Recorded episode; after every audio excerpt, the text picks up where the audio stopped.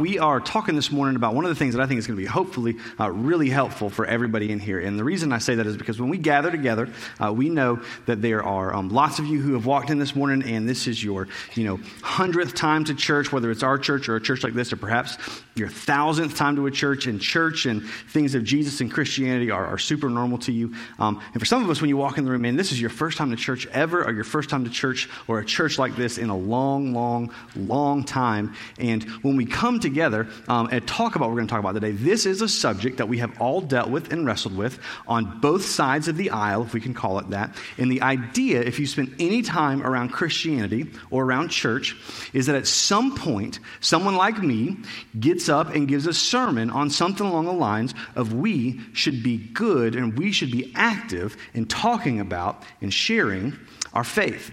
And when it comes to Christians, especially, um, we'll hear a sermon like this and we'll walk away from it and think, yeah, we should go do that. We should go, you know, tell people about Jesus, the good news, the hope, the message of Jesus. You, you know, go on a, ta- uh, a text like Matthew chapter 28 where Jesus says, go therefore and make disciples of all nations. So we should, you know, go. And Acts chapter 1, he says, you know, be my witnesses in your basically your city, your state, your country, and into the world and, and beyond. I want you to be my witnesses. And so as Christians, you know, we, we, we run out in the streets, and we don't really run out in the streets, but, you know, thinking, I'm going to go invade hell with squirt guns, you know, and, and you like walk in your office Monday morning, you got a cup of water, and you're doing like surprise baptisms on people and, you know, baptize. But um, if we're being really honest, the, the part of the difficulty is, None of us, or, or, very few of us, are actually really good at it.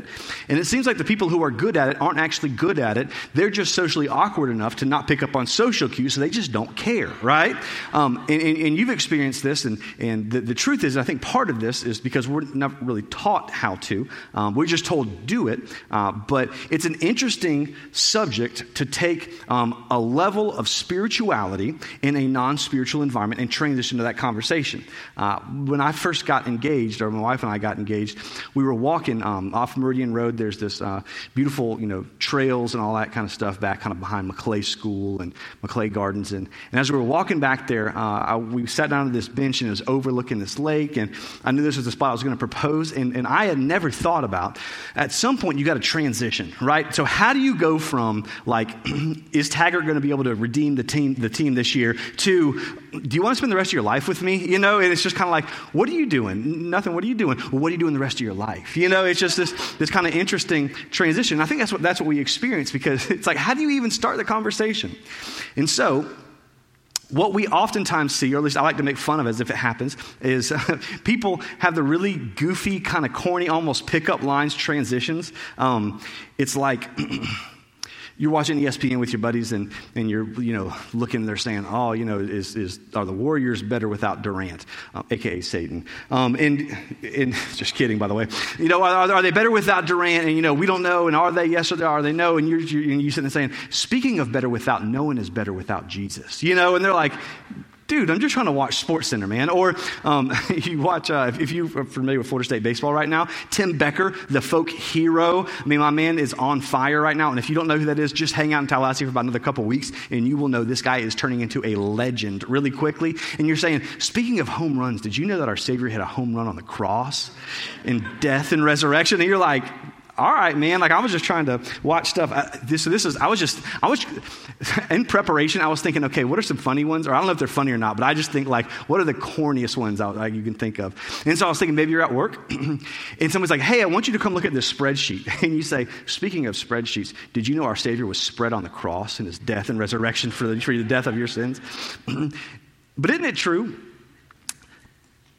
that the problem is? Talking about spiritual things in a non spiritual environment, if you're on the faith side of it or on the part that's perhaps wrestling with faith, it can oftentimes seem really awkward and it's forced information. You're just sitting there in your cubicle wanting somebody to give you some objective advice about the spreadsheet that you're doing, and all of a sudden this dude's telling you or this chick's telling you about Jesus, and you're like, all right, cool. I have this and it's due in an hour.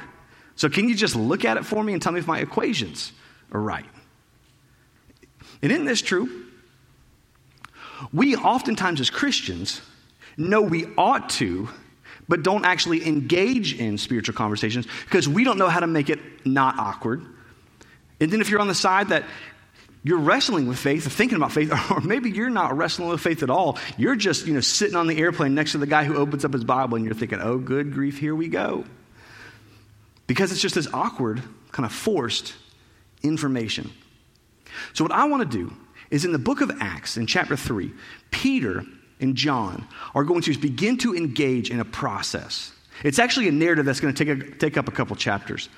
But today, specifically, we're going to look at chapter three. And here's what I'm hoping I hope that what we learn is so different than perhaps what we have presupposed as how we spread the good news of Jesus. And I hope that perhaps if you're in here and you're a Christian, this reorients how you think about talking about spiritual things in a non spiritual environment. And if you're here and you're not a Christian, you at least listen and you say, Man, I wish somebody would actually do that because if they did that, perhaps I would think differently about Jesus. So if you got your Bible, you can open up to Acts chapter 3. In Acts 3, um, Acts is essentially the story of the early church. Uh, a guy named Luke documented the life of Jesus, interviewed a bunch of people. He was a doctor, he was a historian. Interviewed lots of people, wrote the, the account of Jesus' life in the book of Luke. And then he transitions to write to a same guy, Theophilus. In the book of Acts, accounts for what happened post Jesus' death and resurrection, ascends into heaven, and now you have the start of the church. Now, the apostles, or the people who followed Jesus, his closest disciples, had a bit of a conundrum at this point. Because up to this point in their lives, they had never been at the center of ministry. They were always the ones that were observing Jesus' ministry. They were the ones that Jesus would say, do this, and he, they would say, we don't know how, and he'd say, you have little faith, and then he, he'd go do it himself. Well, now all of a sudden, the church has started, the Holy Spirit's come down. Peter stands up and gives, gives this sermon. About 3,000 people come to faith. And at the end of chapter 2, it tells us these are the, these are the few things that the church did. They devoted themselves to the apostles' teaching, to the breaking of the bread, to fellowship, and to prayer. And day by day, they did all this stuff, and numbers were added to them daily. And chapter 3 begins a narrative that I think has principles that radically change how many of us view this idea of evangelism. Because again, we know we oughta, we just don't know how to, or at least not how to without being incredibly weird about it. So, Acts chapter 3, this is what happens. Acts chapter 3. Now, Peter and John were going up to the temple at the hour of prayer, the ninth hour.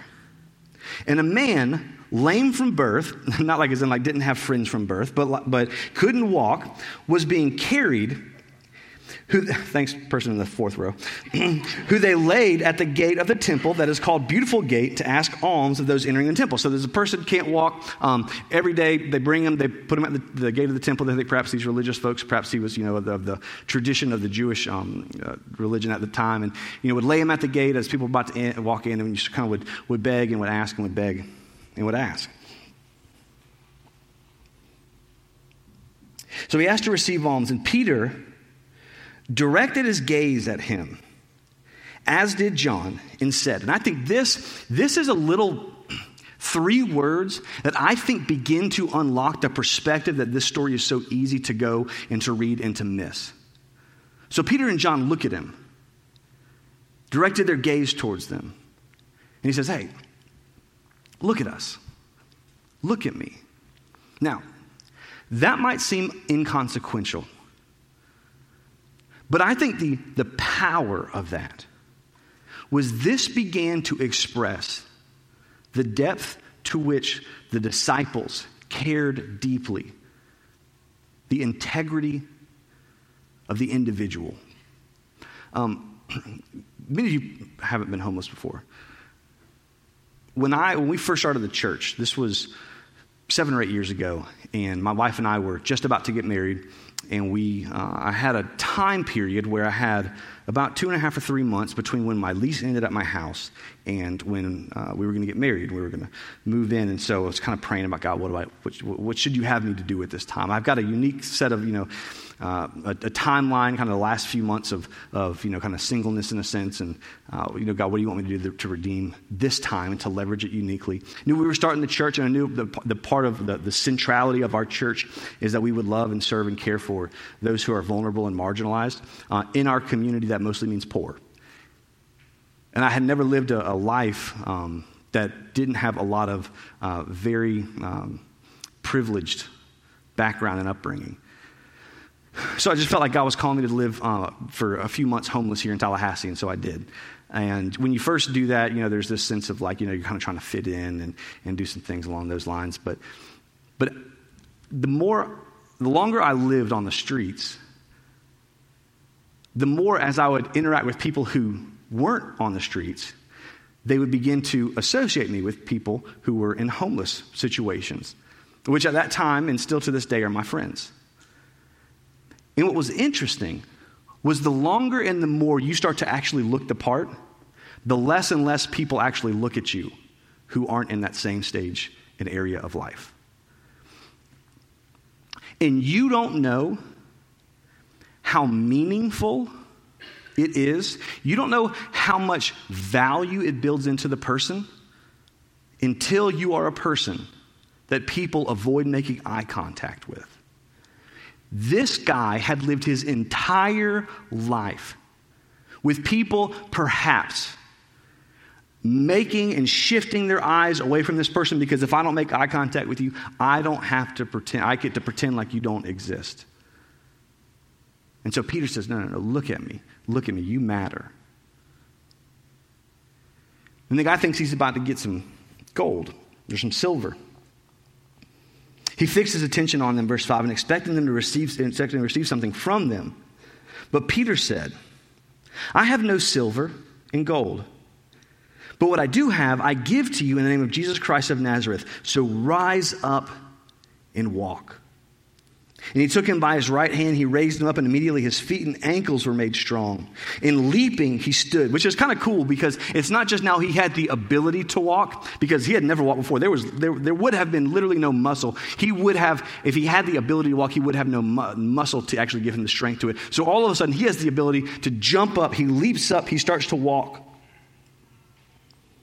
Leaping up, he stood and began to walk. He entered the temple with walking and leaping and praising God.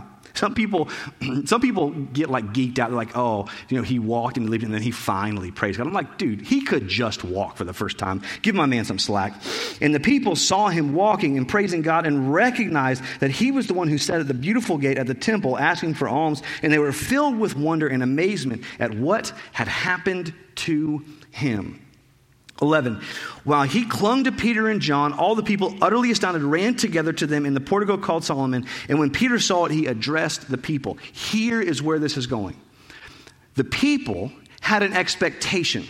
They had an expectation when they walked up that they saw a guy that, that was you know, kind of sitting on the side and he was begging, and they'd seen this guy every single time. This gate, I mean, for years and years and years and years and years, they saw old Willie who was sitting there, or old Billy who was sitting there, or Raoul who was sitting there, or whatever his name is, right? So they see my dude sitting there, and they're expecting that he's going to be sitting there when they come out.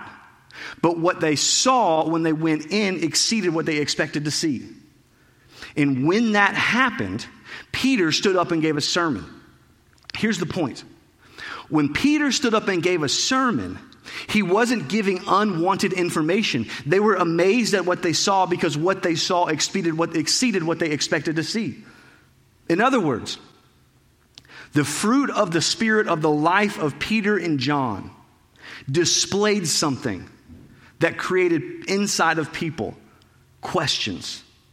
And when he gave them information, which he was about to do, he was answering questions that they already had.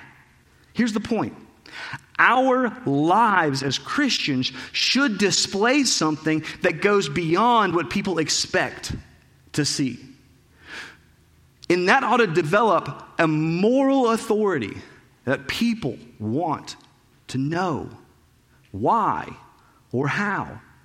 Because it exceeds what the expectation is of normal. In other words, they ought to, there ought to be something about us that's so loving.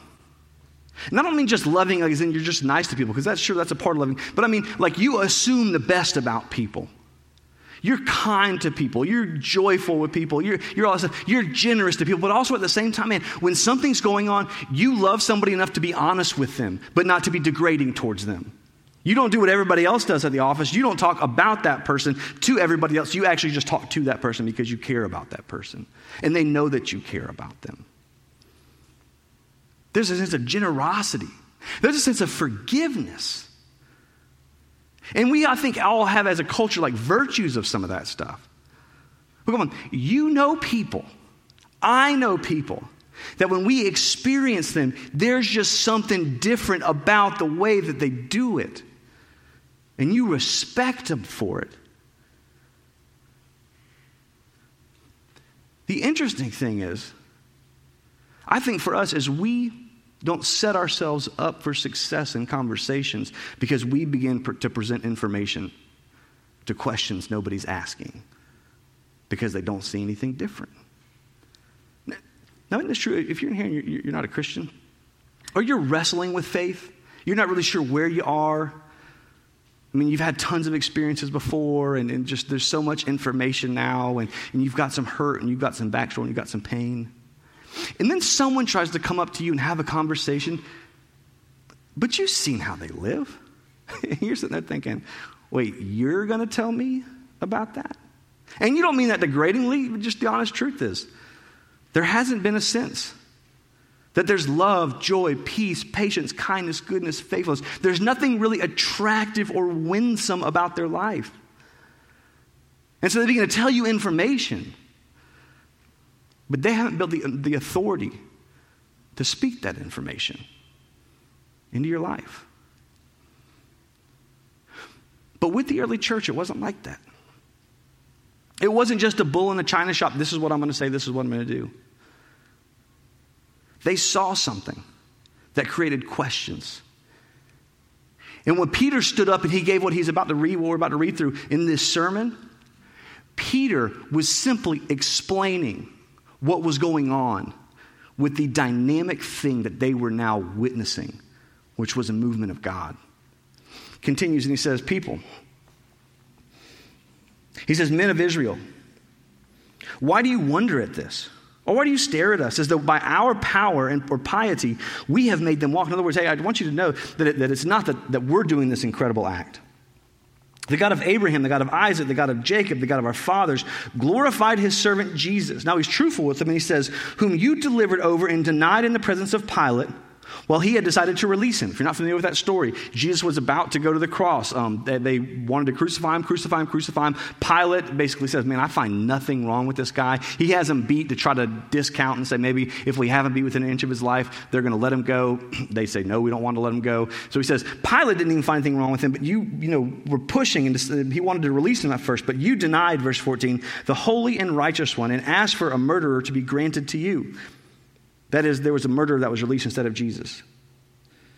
And you killed the author of life, whom God raised from the dead. And to this we are witnesses. And this is huge. They didn't have belief in belief, they didn't have hope in hope, they didn't have faith in faith. They saw, they were witnesses to, eyewitnesses of a resurrected Jesus. And they say, because of the evidence of what we saw, we believe he actually has the power to forgive. He says, let me connect these dots, verse 16.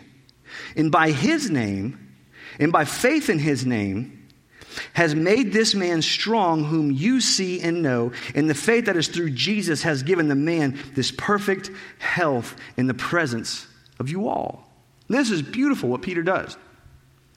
Because Peter essentially says, when you see that thing that's different, don't look at me in awe. I want to redirect your gaze to say, the reason why I am this way, the reason why this guy is this way, the reason why the fruit is this way is simply a reflection of who God is. Right? Someone looks at you and they say, man, it just seems like no matter what's going on, you have this sense of peace. It seems like no matter what's going on, you know, you have this, you have this overwhelming, you know, you, you just, even though it's tough, that you don't lose your joy in that. It seems like no matter what's going on, you have the ability to forgive. And oftentimes the Christian response is, yeah, well, you know, you know, it's because God gives me the power and the strength too, and so this, that's what you see. And I think that that's true to a degree. But I think the truth is, is that everything we do is, uh, is a reflection of who Jesus is. In other words, this is from saying, yeah, you know, it's because of God, and saying, you know what, I'm not naturally a forgiving person. But I realize that I have been so deeply forgiven that I can't help but forgive. I'm not honestly naturally this loving of a person. But I know that I have a God who so overwhelmingly loves me in spite of my insufficiencies. I can't help but love people who are also insufficient, just like me. He continues as he, by the way, says this. Because it's not just this like you, you know, you're horrible, you're wrong, you've sinned. Because what we do believe is that we all share this commonality of we are all sinful. We all have sinned and fallen short of the glory of that God in his perfection cannot have sin in his presence, and we, you know, no matter how good we are, we're still going to be sinful. But God didn't expect us to prove our way into his good graces. In fact, he continues on, he says, And now, brothers, I know that you acted in ignorance as did also your rulers. And I love this because he, he assumes the best of the people that he's speaking to. He's not saying, you know, man, you guys are just so bad. Like, wow, I am in awe of you awful people. He says, no, no, no. Like, look, look, look. I get it. You, you, didn't know. It wasn't intentional. I mean, just because it wasn't intentional doesn't change the fact that we have sinned. But, but I know it wasn't this intentional thing. You were ignorant. And let me just tell you, too, I once was ignorant as well. And so this isn't a sense of condemnation, but let me kind of assume the best and tell you what we are to do with this. He says, Well, what God foretold by the mouth of all the prophets that the Christ would suffer, he thus fulfilled. He says, Repent therefore and turn back that your sins may be blotted out, that the times of refreshing may come from the presence of the Lord, and that, may, that he may send Christ appointed for you. Jesus, whom heaven must receive until the time of restoring of all things about which God spoke by the mouth of his holy prophets long ago. At this point, it's about the point where we get to Peter's sermon, we're like, dude, I am zoning out because that's like a bunch of religious speak that I'm really just not terribly sure exactly what the point or what he's saying is. And, and here's what Peter is saying and is about to say. In the Jewish thought, and this is, this is very, very important, in the Jewish thought, their primary hurdles or obstacles to a belief in Jesus were two part. One, all of the things that the prophets said about the Messiah, we don't see all of them in Jesus. Number two, the primary thing that we were looking for in a Messiah that we have not seen in Jesus is that the Messiah was going to come and he was going to restore the nation of Israel to its place of political prominence, to its place of power. And I don't know if you looked around apostles. I don't know if you looked around Peter. But Rome is still in charge. And we aren't. Jesus, come on. The prophets, Peter would say, began to talk about this, would testify about this. He says, go back and examine the prophets. He picks up in verse, in verse uh, 21, who says, Whom heaven must receive, and all that. Verse 22, Moses said that the Lord God will raise you up, raise up for you a prophet like me from your brothers.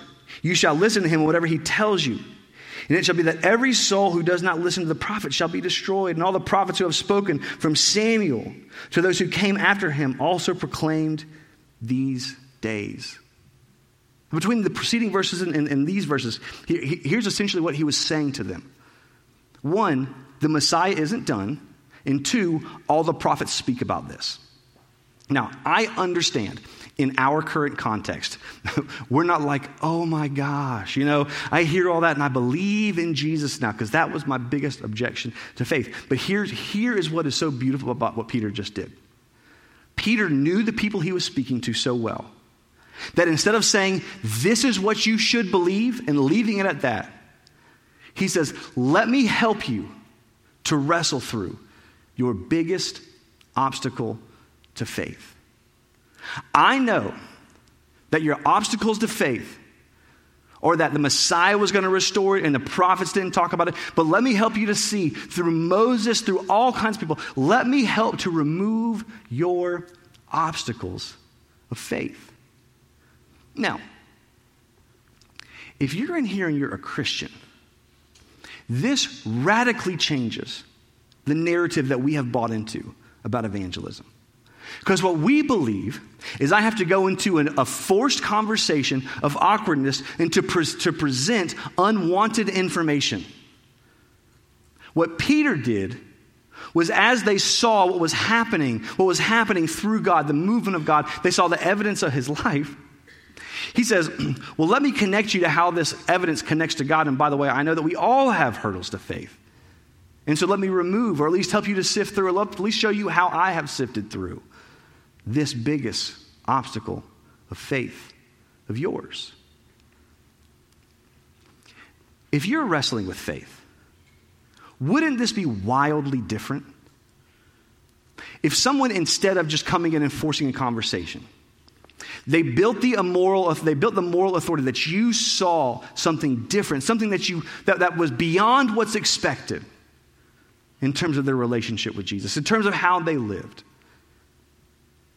And when you were wondering and kind of thinking, their first thought wasn't, this is what you should believe.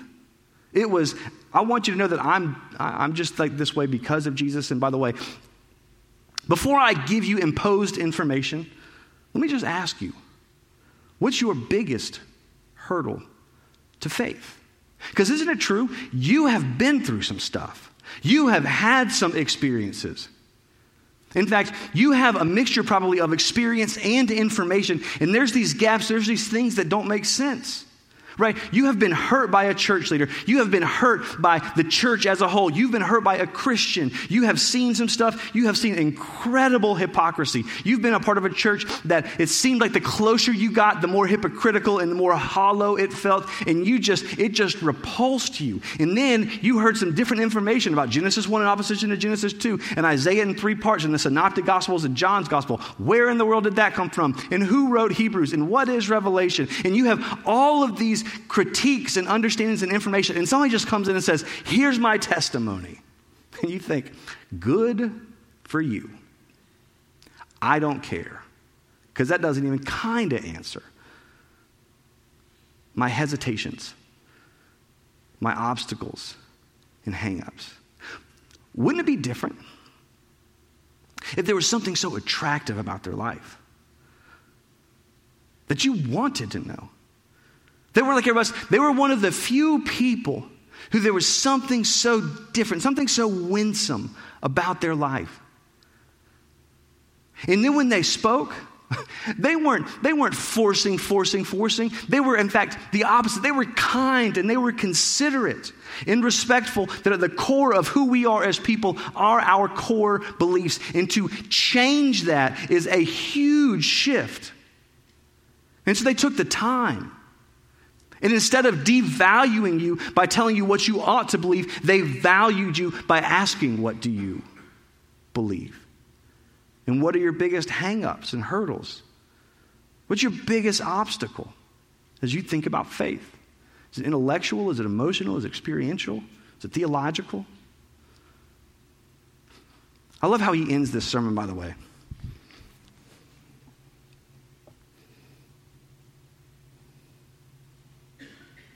He talks in verse 44 that all the prophets who have spoken from Samuel from those days who came after him and also proclaim these days. Verse 25, he says, and by the way, you are the sons of the prophets and of the covenant that God made with your fathers. This is important. For their audience, for the Jewish audience, they were the people of Abraham.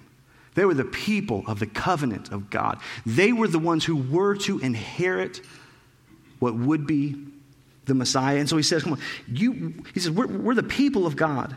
And you remember what, what, God made with your father Abraham, verse 25? He said, He said to Abraham, And in your offspring shall all the families of earth be blessed.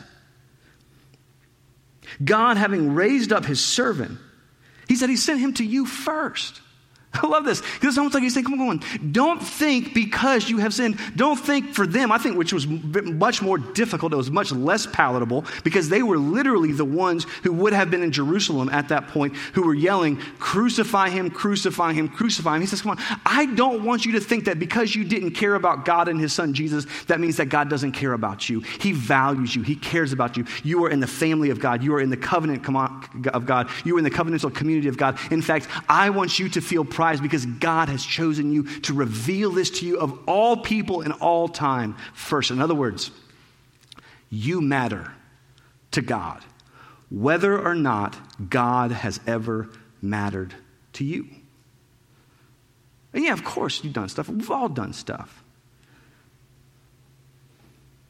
But he sent him to you first to bless you by turning every one of you from your wickedness. It's not to condemn you. It's not to make you feel like a horrible person. It's not. He came to bless. He came to give. He came to help. He came to seek. He came to save. And he came to serve. Now, again, wouldn't this be different? If the strategy of the church was not to go force information, but to live a life that displayed a fruit that actually created questions inside of people, how could people actually be that others focused? How could they actually, I mean, genuinely serve that much? And then we just pointed and said, man, the reason is not because, because I'm so good. It's because I serve a God who I have been so deeply rebellious against. And He served me. And so if He served me, I can't help but serve everybody around me. And by the way, you matter to God. You matter to God so much that He sent His Son to die for you. And so, in that same vein, let me ask you this. Because you matter to God, I think the individual, you matter to God. So, what's your biggest obstacle to faith? What's your biggest hangup? And how can I help? And honestly, maybe I can't help. Maybe I don't know the answer. But maybe more than an answer, you just need to know that a Christian actually cares. Not with a prepackaged, pre canned, pre ideaed version of what you should know, but they just actually care about you. Isn't that true?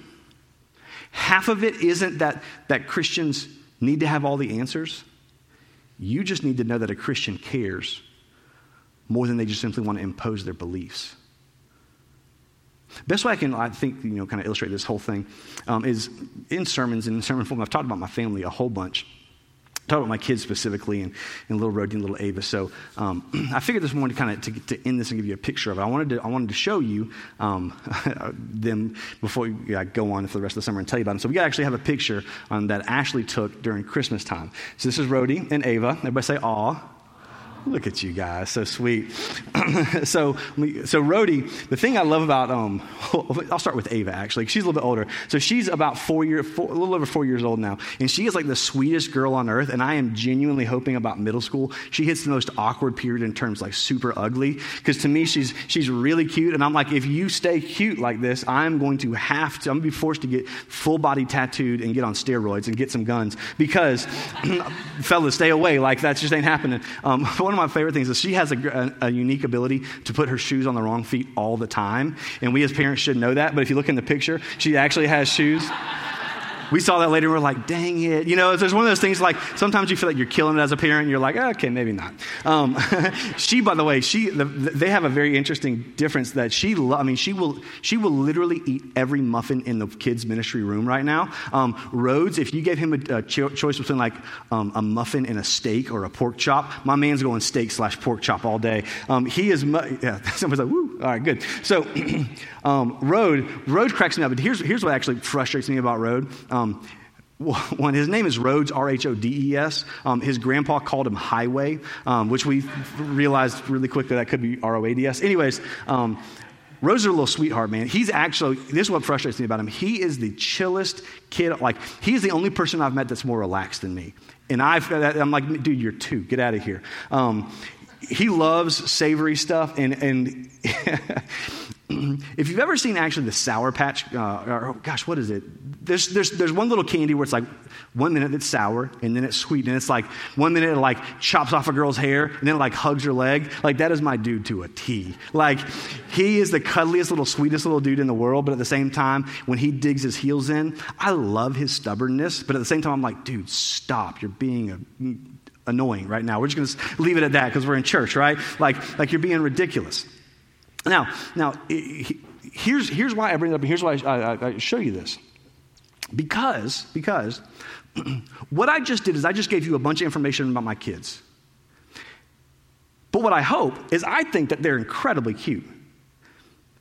None of that information was information that you categorically did not want to know. When I showed this to you, even if you're like like super tough, like you're in here with a girl and she's you know she's like oh and you're just sitting there like oh cute you know because you want to impress her. So I get that. But but you look at this and then I tell you this is this is, these are the things about my, my daughter Ava. These are things about my you know my boy Rhodes and and this is, these, these are the things that they like. These are the personality types that they have. And no one thought boo. You know I could care less. You want to know why? It wasn't forced information because you were interested in the content, because what you saw drove interest. Here's all I'm saying.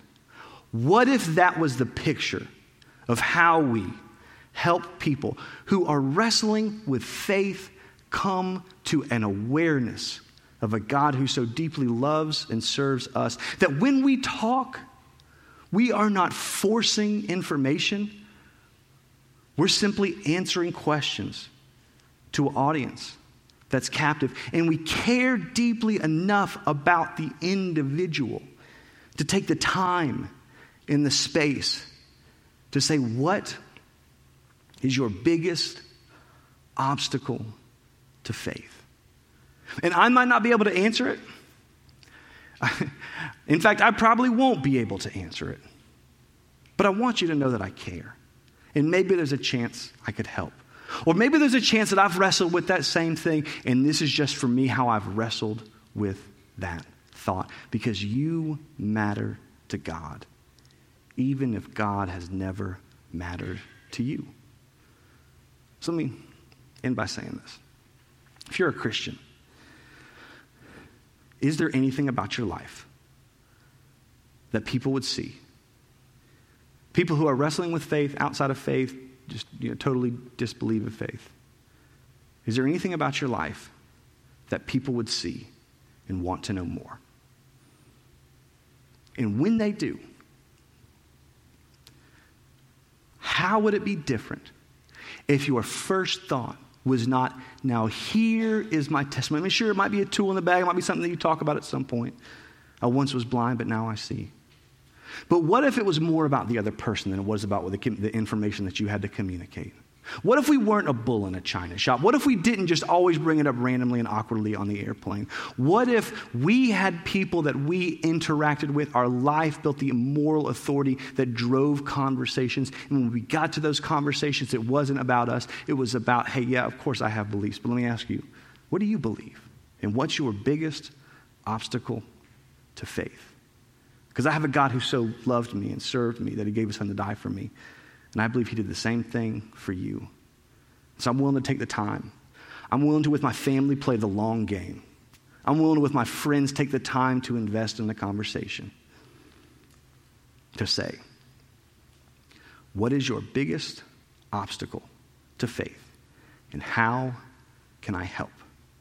And my guess is if you're here and you have been hurt and burned by people who, when they talked about belief, were so unaware and they were a bull in a china shop to the hurt and the experiences and the information that you have. I pray you experience some people who display the love of God. The God who so loved us, He valued us, and you are valuable to Him. I hope you experience some Christians who display that. Let's pray. Heavenly Father, God, thank you so much that you can take a text like this, that we can look and see a sermon that is a little bit different than perhaps what we would, how we would, we would outline it, but God, to their audience, it's just so clear that as there was these incredible things that were happening as you were working and as you were moving, the display of your work and the lives of your followers drove questions to people who did not yet have a belief about you, Jesus. And when the audience was captive and captivated,